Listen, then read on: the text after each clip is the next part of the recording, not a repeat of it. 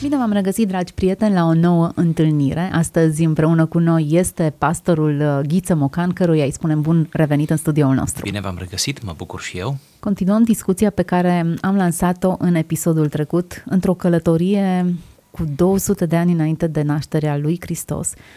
Vorbele unui înțelept pe care ne-am oprit cu uimire să descoperim cât de bine îl putem aplica pe contextul actual, pe nevoile societății actuale, cât de bine ne prinde ca o gură de aer proaspăt. Și Un înțelept pe care nici măcar nu știm cum îl chema. Da, ne-am oprit exact în, în dreptul unui da, anonim. Tratatul lui, în scrierea lui, undeva anul 200, în Ierusalim și l-a intitulat uh, Fiul lui Sirach, deci mai degrabă știm cum îl chema pe tata, dar nu știm cum îl chema pe, pe el, pe fiul, înțelepciunea fiului lui Sirach, dar nu știm cum îl chema. Foarte interesant. Lucrul acesta totuși spune de ceva. Numele da. noastre sunt afișate peste tot. Da. Cum ar fi să apară numele tatălui meu și nu numele meu? Da. Faptul acesta în antichitate era extrem de uzual pentru că era un respect față de generația dinainte, față de părinți și uh, exista și această uzanță a anonimatului, să nu îți treci numele, uh, să scrii atât de bine, cum uh, vom cita și în această emisiune, să ai sfaturi atât de înțelepte care să fie în acord cu legea Vechiului Testament, cu Tora, deși nu este o carte care să aparțină canonului Vechiului Testament, fost scrisă în limba greacă, să mai spunem și asta, poate că unii n-au ascultat emisiunea precedentă, uh, să mai spunem că prin această scriere și încă vreo câteva, acești autori uh, evrei au încercat să arate superioritatea învățăturii și înțelepciunii și revelației iudaice în raport cu cea grecească. Suntem în perioada de dominație a grecilor, a Imperiului Grec și uh, exista o dispută, iată, la nivel cultural, să spunem așa, la nivelul ideilor. În această polemică s-au născut tratate de toată frumusețea, cum îl vedem și pe acesta din care, iată, decupăm câte un mic fragment, tocmai ca să avem sămânță de vorbă. Cred că ar trebui să intrăm uh, în acest fragment care vorbește foarte mult și fără să-l mai comentăm noi, dar uh, ne vom rezerva acest drept de a ne bucura desfăcându-l în bucățele mai mici, aplicându-l pe contextul actual. Ar fi o listă a fericirilor care se aplică, interesant, bărbaților. Bărbaților. Un fragment pentru bărbați. Să cităm. Fericit bărbatul care n-a alunecat cu graiul și care nu e îngreunat de tristețea păcatelor Fericit bărbatul al cărui cuget nu-l osândește și care nu cade în deznădejde. Fericit bărbatul care cugetă înțelepțește și care gândește cu propria pricepere, cel ce în inima lui cugetă la căile înțelepciunii și îi cercetează tainele. O urmărește pe ea, pe înțelepciune, o urmărește ca un hăitaș, în căile ei stă la pândă îi se uită prin ferestre, ei, înțelepciunii, îi ascultă pe la uși, îi se așează lângă casă, îi înfige în ziduri un țăruș, își întinde cortul alături și se așează în așezământul fericirii. Copiii și îi pune sub acoperământul ei a înțelepciunii și sub umbrarul ei își află adăpost. Sub ea, acolo, ferit e de arșiță și în slava ei își capătă odihnă. Interesant text care vorbește despre un bărbat fericit. Ar fi interesant de văzut cum privește o femeie această perspectivă. În lista fericilor începe din nou cu o referire la vorbe și la comunicare. N-a alunecat cu graiul. Semn că aici se alunecă cel mai ușor, cel mai repede, zilnic și suntem tentați să ne socotim cel mai mult această alunecare. Sfântul Apostol Iacov ce spune? Că cine nu greșește în vorbire, că în vorbire este marea probă pe care o dăm, nu? Că limba, acest mădular mic, care poate să aprindă roata vieții. Iată corespondențe interesante. Să nu uităm, ne aflăm într-un mediu iudaic, da, anul 200 înainte de Hristos, dar să precizăm pentru corectitudinea analizei că apostolii evrei fiind, da, au citit aceste texte și s-au inspirat în bună măsură, chiar dacă nu ad literam, din spiritul acestor învățături multe din cele care ni s-au scris nouă în epistolele Noului Testament vin da, ca și bagaj, ca și spirit, ca și învățătură, ca paradigmă din spațiile acestea, iată, de dinainte și din antichitate. Acum, textul începe cu un bărbat fericit, dar nu știu de ce realitatea aceasta cred că o poate împărtăși o femeie 100%, pentru că mulți socotesc că i-ar păcătui mai mult cu graiul decât uh, ar păcătui un bărbat. Pare a fi o greșeală, nu? poate că nu voia să menționeze bărbatul în sens de masculinitate, ci bărbatul în sens de om, pentru că Psalmul 32 ne duce cu gândul exact acest lucru ferice de omul a cărui fără de lege este iertată. Exact uh, aceeași tipologie o urmărește. Nu e îngândurat de tristețea păcatelor sale. Da nu trăiește cu apăsarea păcatelor. Adică aici când spune nu e îngândurat de tristețea păcatelor, noi credem că se referă la faptul că nu a comis acele sau se străduiește să nu comită păcatele pentru că păcatul odată comis aduce după sine tristețe, remușcare, nu? Îngândurare. Îngândurare. Îmi place termenul acesta, ești îngândurat. Adică nu păcătuiești și ești mulțumit că ai păcătuit și ți-ai satisfăcut pofta și da. ai împlinit o nevoie sau eu știu, o, o poftă. Acesta este termenul. Da. Și odată ce ai împlinit-o devii îngândurat și trist. Te urmărește mental, nu?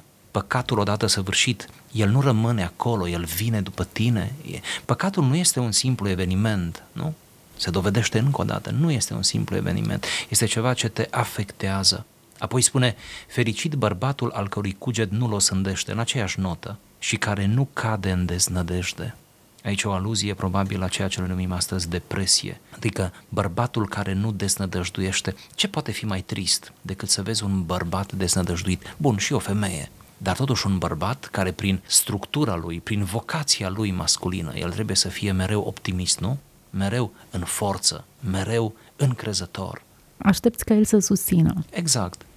El să confere siguranță, nu? Soției lui, copiilor și să îl vezi desnădăjduit. Și acum făcând un pas mai departe, aș îndrăzni să spun, da, este trist să vezi o femeie deznădăjduită, deprimată, este trist, dar parcă este mai trist să vezi un bărbat. Tocmai asta spuneam, din cauza acestui um, apanaj legitim al masculinității. Această deznădejde este corelată de tristețea de dinainte tristețea păcatelor, Cred că are îngândurarea. Cu păcatul, da. Pentru că fraza spune, fericit bărbatul al cărui cuget nu-l osândește, un concept din nou foarte familiar în Scriptură. În Dacă nu te osândește inima ta, da. mare lucru să nu te osândească da. Din nou legături interesante. Da. da. Fericit bărbatul care cugetă înțelepțește și care gândește cu propria pricepere cel ce în inima lui cugete la căile înțelepciunii și cercetează tainele asemănări izbitoare cu Cartea Proverbe, mai ales hmm. cu primele capitole. E frumoasă formularea, gândește cu propria pricepere, adică nu gândește altul pentru el. Exercițiul acesta a sta și a gândi, a face un pas în plus față de majoritate, a aprofunda o idee, a merge pe fir, cred că... A avea propria ta analiză, propriile tale rezoluții, nu?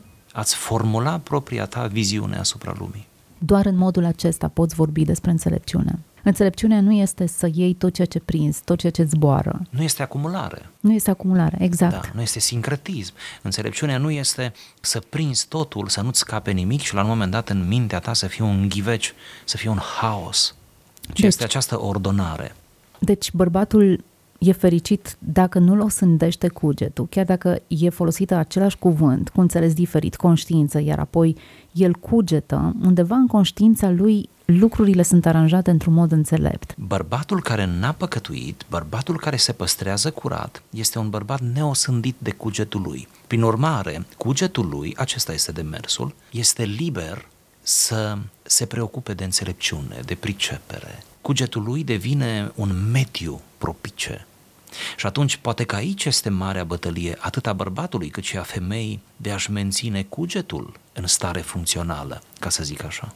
Din nou trebuie amintit faptul că acest bărbat cugetă la căile înțelepciunii și cercetează tainele. Am întâlnit foarte mult atitudinea aceasta de știu tot, ce aș mai putea descoperi. În mod special în lumea noastră, în care trăim cu Google în brațe, și din câteva taste afli răspunsul la orice întrebare ți-ar trece prin minte. Sentimentul că le știi pe toate sau că ai acces la orice informație și prin faptul că e atât de ușor și facil procesul acesta de obținere de informații din orice domeniu, îți dă sentimentul că le și posezi. Pe când acest bărbat se predispune misterului. Admite că există da, ceva dincolo de ce inima înțelege. deschisă și cercetează mereu, pentru că doar nu poate fi iluzie mai mare decât să crezi că tot ce găsești pe Google, că tot l-ați menționat, să-l cităm, e atât de popular, nu?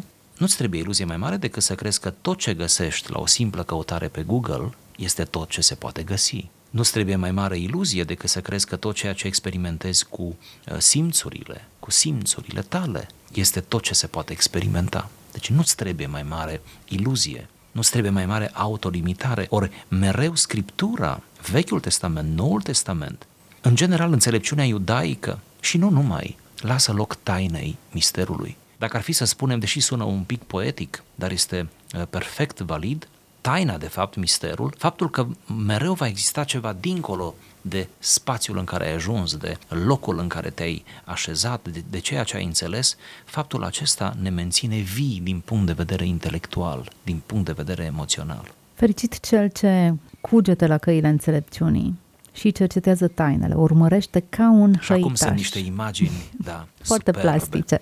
O urmărește ca un hăitaș. Cine a fost la vânătoare sau a văzut măcar la televizor vânătoare, știe ce face un hăitaș. Un hăitaș urmărește prada ca să o aducă în bătaia puștii. Zice că bărbatul urmărește înțelepciunea ca un hăitaș, în căile ei îi stă la pândă. Imagini foarte plastice care vorbesc despre o căutare asiduă. Mi-e teamă că trăim într-o lume mult prea indiferentă, care se satură prea repede să caute ceva. Prea multă apatie. Nu caută nimic și nu găsește nimic. Da, dar nu numai o urmărește ca un hăitaș. Zice că îi se uită prin ferestre, se ridică pe vârfuri și se uită pe fereastra înțelepciunii să vadă în casa ei. Zice că stă și ascultă pe la uși, vrea să prindă ceva de la ea. Îi se așează lângă casă, îi înfige în ziduri un țăruș și aici se pare că acest țăruș la care face referire era un mod de a asculta de afară, de a avea contact cu ceea ce se întâmplă înăuntru. Își întinde cortul alături și se așează în așezământul fericirii, adică pur și simplu se mută lângă înțelepciune și nu se mută singur. Și copiii și îi pune sub acoperământul ei și sub umbrarul ei își află adăpost. Și sub ea, acolo, ferit e de arșiță și în slava ei își capătă odihna. În ce măsură e prioritar pentru bărbatul contemporan conceptul acesta? Înțelepciunea e atât de valoroasă pentru mine încât orice alt scop sau orice alt lucru se subordonează găsirii ei. Mă tem că într-o măsură destul de mică, pentru că bărbatul contemporan este hăituit a, deci nu hăituiește. Nu este hăitaș, acum mă gândeam.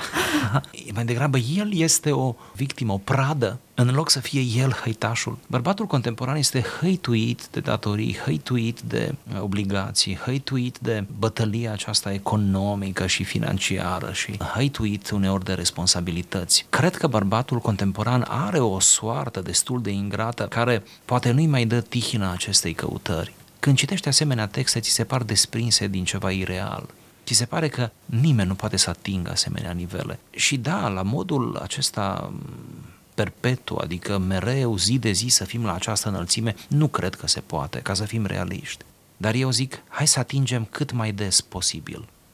Acum, eu nu cred că e vorba moment. de o căutare. Astăzi, când m-am trezit și m-am dat jos din pat, mi-am propus să caut înțelepciunea ci cred că aceasta se simte prin scopurile, prioritățile, Sigur. comportamentul, prin valorile. Vieții, exact, exact, da, prin valorile vieții. Da. Și atunci acest ideal nu mai pare imposibil de atins, ci da. e o căutare asiduă. Exact cum spune, nu e un loc în care am ajuns, ci e un proces prin care eu trec zilnic. Așa este. La nivelul acesta de căutare, cred că, cred că bărbații se califică și cred că ar trebui să se califice. Sper că și biserica să-i ajute și viața lor de credință și să nu uităm de unde am început, curăția inimilor să-i califice. Totul se clădește pe curăția inimii unui bărbat. Acum, întrebarea pe care eu o ridic și e absolut normală. Atunci când ți-e sete, cauți cu disperare apă. Nu trebuie să-ți spună cineva sau să-ți sugereze ce ar fi să bei un pahar cu apă dacă ești mort de sete. Nevoia aceasta de semnificație, de a umbla despovărat, e esențială. În ciuda acestei nevoi, oamenii nu caută înțelepciunea. Bărbatul nu caută înțelepciunea, ca să folosesc exact terminologia, dar cred că femeile se pot subscrie exact acestor uh, afirmații. Trăim așa un fel de paradox al unei false abundențe. Tocmai pentru că vorbeam puțin mai devreme de multă informație, multe lucruri pe care le da, avem. De fapt, nici nu e, nu e abundență, e aglomerare. Ai sentimentul că ai de toate și totuși ești lipsit de, ești deznădăjduit cu deznădejdea pe care o menționează autorul acestui da. text. Pentru că, de fapt, nu ai nimic. mai apatici, nu? Nu ai nimic, ești golit de sens, n-ai căutat exact înțelepciunea care ar fi dat conținut pe fiecare domeniu din, din viața ta. Iată ce chemare! chemarea de a căuta înțelepciunea. Înțelepciunea se sustrage într-un anumit fel. Înțelepciunea nu este la îndemână, să spunem și asta. Înțelepciunea este ca o pradă care se ascunde în pădure, nu? în desișul pădurii. Înțelepciunea nu o ai la, la un clic distanță, cum am zice noi. Nu trebuie doar să faci un pas și ai ajuns deja în, pe tărâmul înțelepciunii. Înțelepciunea trebuie să o pândești, să te muți lângă ea, să asculți la ușile ei, să prinzi. Îmi place această frumoasă idee și de mare modestie, smerenie, aș spune, a pasajului, să prinzi ceva din... Haideți să reformulăm. Cum am putea redefini termenul acesta înțelepciune, în așa fel încât să-l apropiem de lumea noastră? Mă gândesc că o definiție ar fi cam așa. Capacitatea noastră de a interpreta corect realitatea, de a ne raporta la semeni, de asemenea, într-o manieră corectă și iubitoare, dar și capacitatea noastră de a fi într-un deplin acord cu noi înșine, în curăție de inimă. Mă gândesc că înțelepciunea stă, cum spune și Cartea Proverbelor, în frica de Domnul, în această reverență față de Dumnezeu, în ultimă instanță. Dar reverența aceasta față de Dumnezeu ar trebui să se vadă în firescul existenței noastre, în fiecare zi. Cred că un bărbat puternic, ca să rămânem în sfera pasajului, un bărbat puternic e un bărbat bun, niciodată naiv, niciodată naiv, dar e bun. Știu că la un moment dat acestea două intră în contradicție, nu mai știu unde este granița, e foarte labilă, dar un bărbat puternic e un bărbat bun, niciodată naiv. Un bărbat de asemenea înțelept e un bărbat într-o permanentă căutare a sensurilor, învățabil, niciodată doborât de aroganța propriei masculinități de orgoliul pe care orice bărbat îl are la purtător. Cred că în fiecare zi un bărbat este chemat să-și învingă acest orgoliu masculin, indiferent ce ar însemna el, și să se smerească înaintea tainei, a misterului, a unei lumi și a unui orizont care se deschide în plan spiritual în fiecare zi înaintea lui. Cred că, cam asta îmi bine să spun în final, cred că aici este vorba de un bărbat sensibil, dar sensibil nu în sensul patologic, sensibil și îmi văd în asta o calitate, adică atent la detalii, deși este puternic și sensibil în relația cu, cu ceilalți, în relația lui cu Dumnezeu. Am putea explica ce înseamnă să aluneci cu graiul în acest context?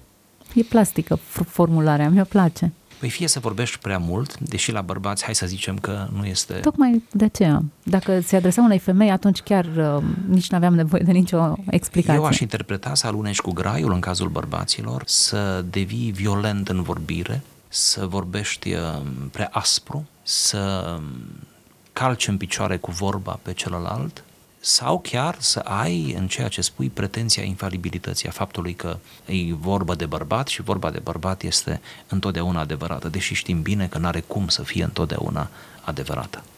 Interesant. De ce toate aceste prescripții care țin foarte mult de normalitate, de înțelepciune, de integritate, sunt adresate bărbatului? Știu că a fost scris într-o epocă în care femeia avea un anumit loc în societate.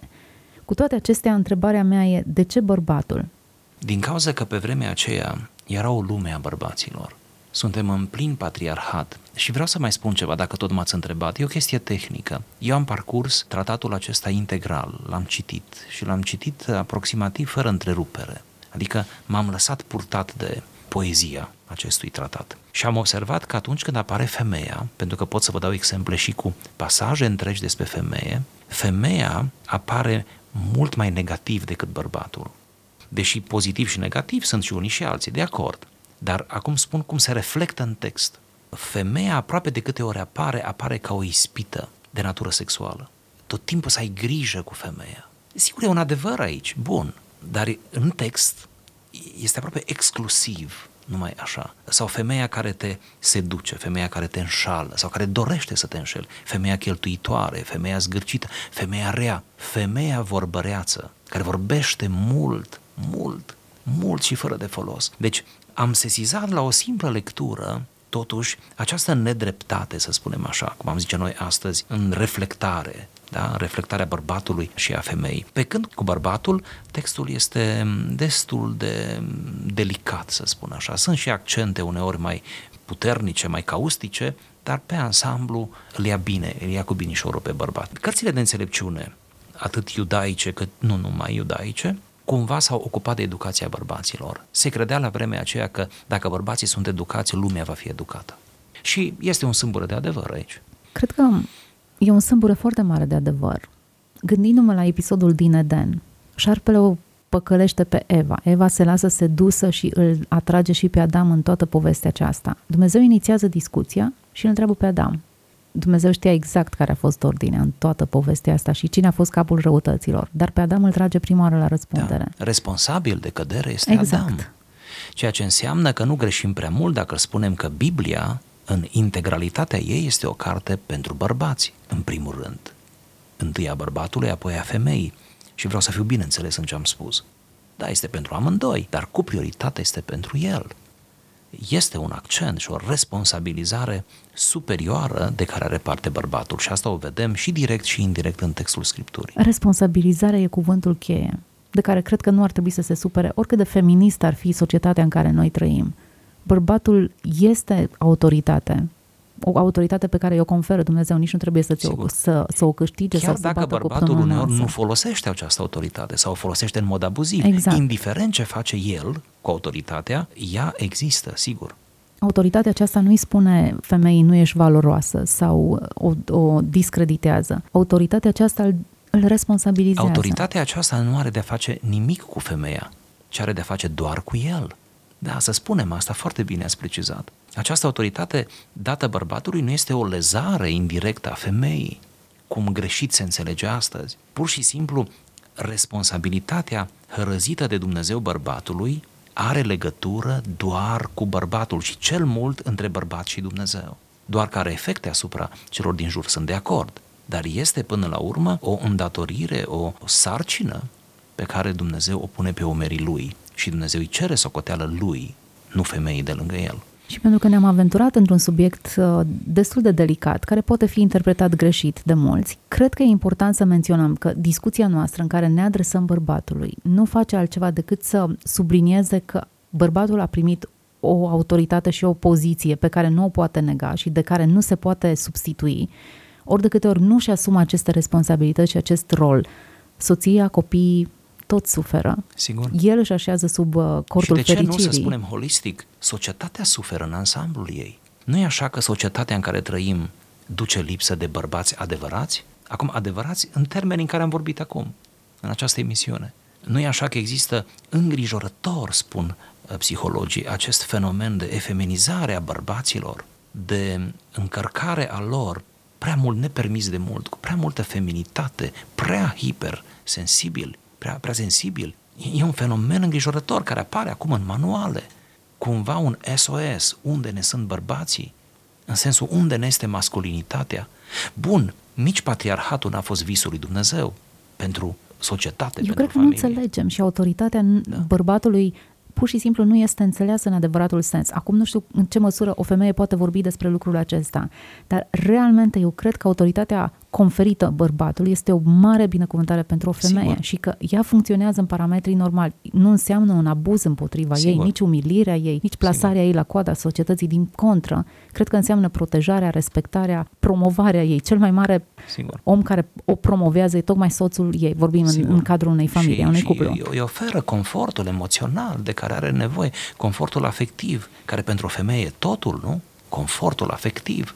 Acela este întreținut de, de stabilitatea lui, nu? De cuvintele lui, de delicatețea lui, de forța lui, de ceea ce emană el, de prezența lui, de tăcerile lui chiar. Ce dar sunt toate aceste lucruri plasate într-o relație? Înțelepciunea în sine este un dar. Cine Sigur. o găsește chiar realmente, găsește fericirea și o transpune în toate relațiile lui. Sperăm că și noi vorbind aici atât de mult despre înțelepciune, poate prea mult, dar noi sperăm că se ia. În același timp, cred că suntem inspirați. Nu pot să nu fi inspirat re- lecturând aceste învățături pline de miez, pe care le găsim foarte proaspete și bine implementate în societatea în care trăim. O societate care suferă. Toată discuția aceasta despre familie, nu despre familii între persoane de același sex, toate deviațiile acestea, nu și-ar mai găsi locul dacă un bărbat și-ar asuma masculinitatea Exact. și o femeie și-ar trăi frumusețea feminității ei. Exact. Ne oprim astăzi aici cu discuția noastră. În concluzie, am vorbit despre un text care se adresează bărbatului, dar am vorbit destul de mult despre femeie, pentru că o femeie este principala beneficiară a asumării masculinității unui bărbat. Cu speranța că am tras un semnal de alarmă, că le-am fost de folos celor care ne-au urmărit și că vom avea dintre ascultătorii noștri bărbați integri care caută misterul înțelepciunii. Vă dăm întâlnire și data viitoare la o nouă discuție împreună cu pastorul Ghiță Mocan. Până atunci, toate cele bune!